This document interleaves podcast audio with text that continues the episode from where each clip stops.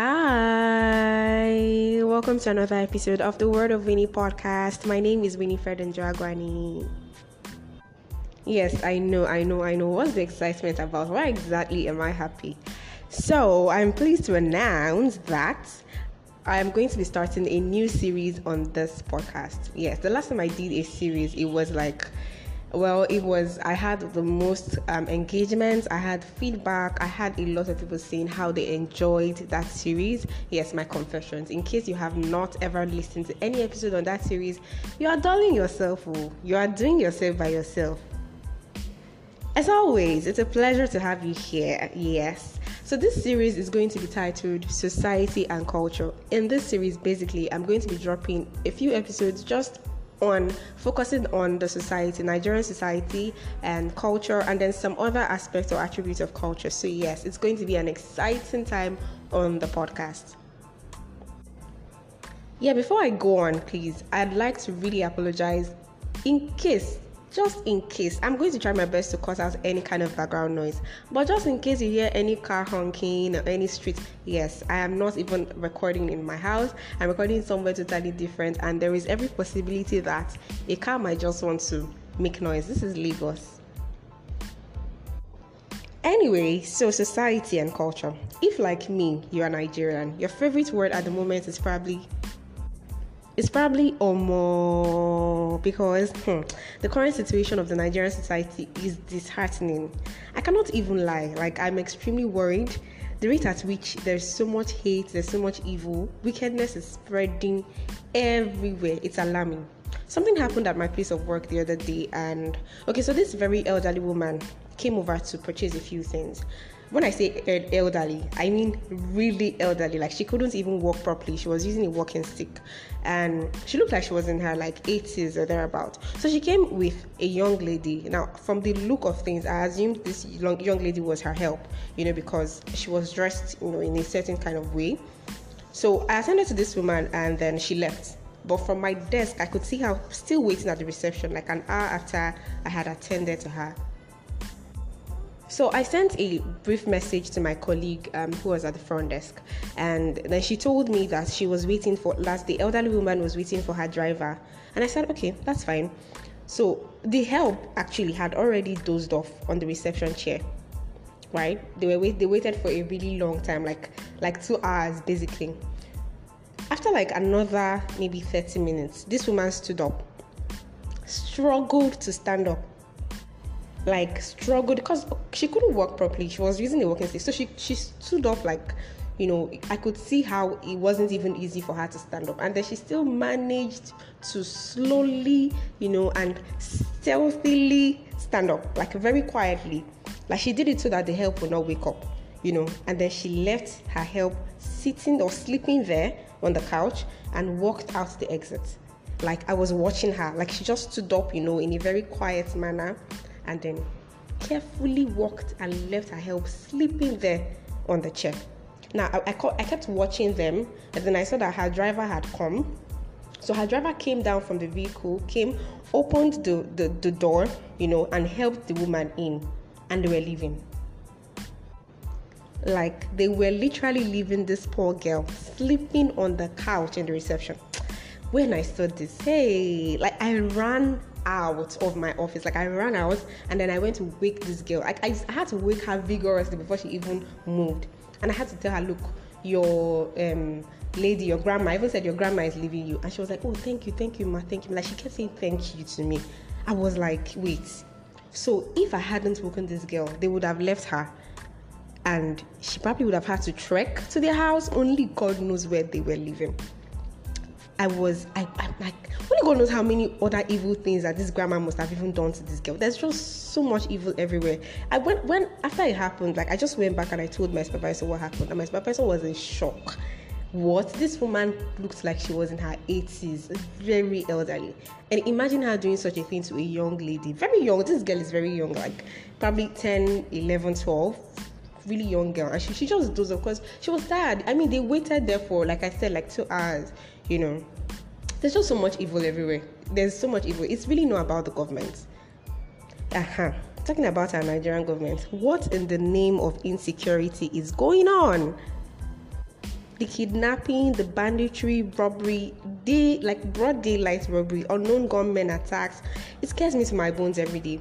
And the government is doing nothing about it. It seems like it's not even their priority, like our safety doesn't concern them.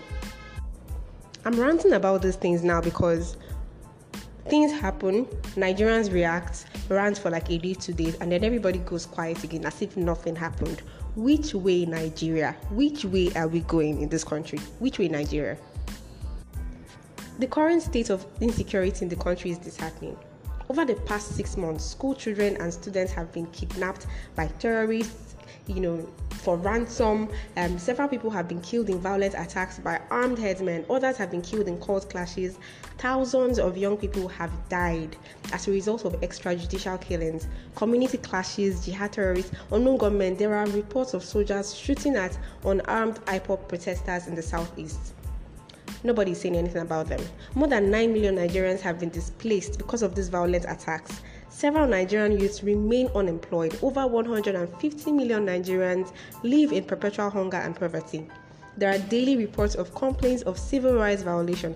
Citizens are every day harassed, every day harassed by men in uniform. The cost of food items are tripling every day. The average salary earner can barely even afford three square meals. Most parts of the countries do not have access to basic amenities, even the urban areas. In my house, for instance, we don't even have access to running water or electricity. Like, the basic Nigerian is just suffering and smiling. We're existing on vibes, you know, existing on vibes and inshallah.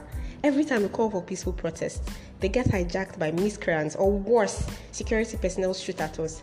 And now, hmm, the bill to imprison protesters have even been approved for second reading or third reading rather.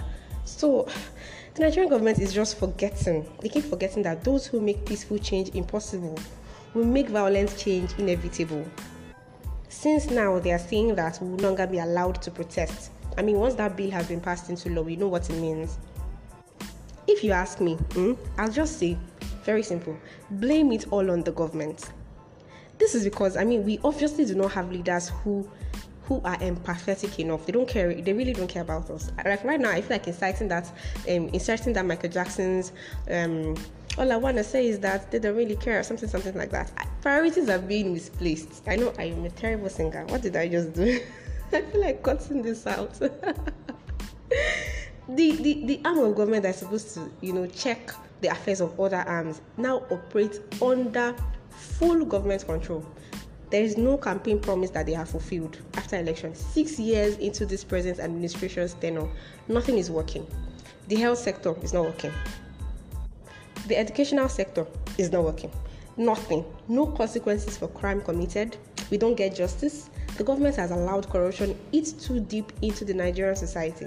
Now, that damage eh, is almost irreversible. All of these bad decisions are every day affecting the lifestyle of the average Nigerian which way are we going in this country? Things weren't always perfect. Yeah.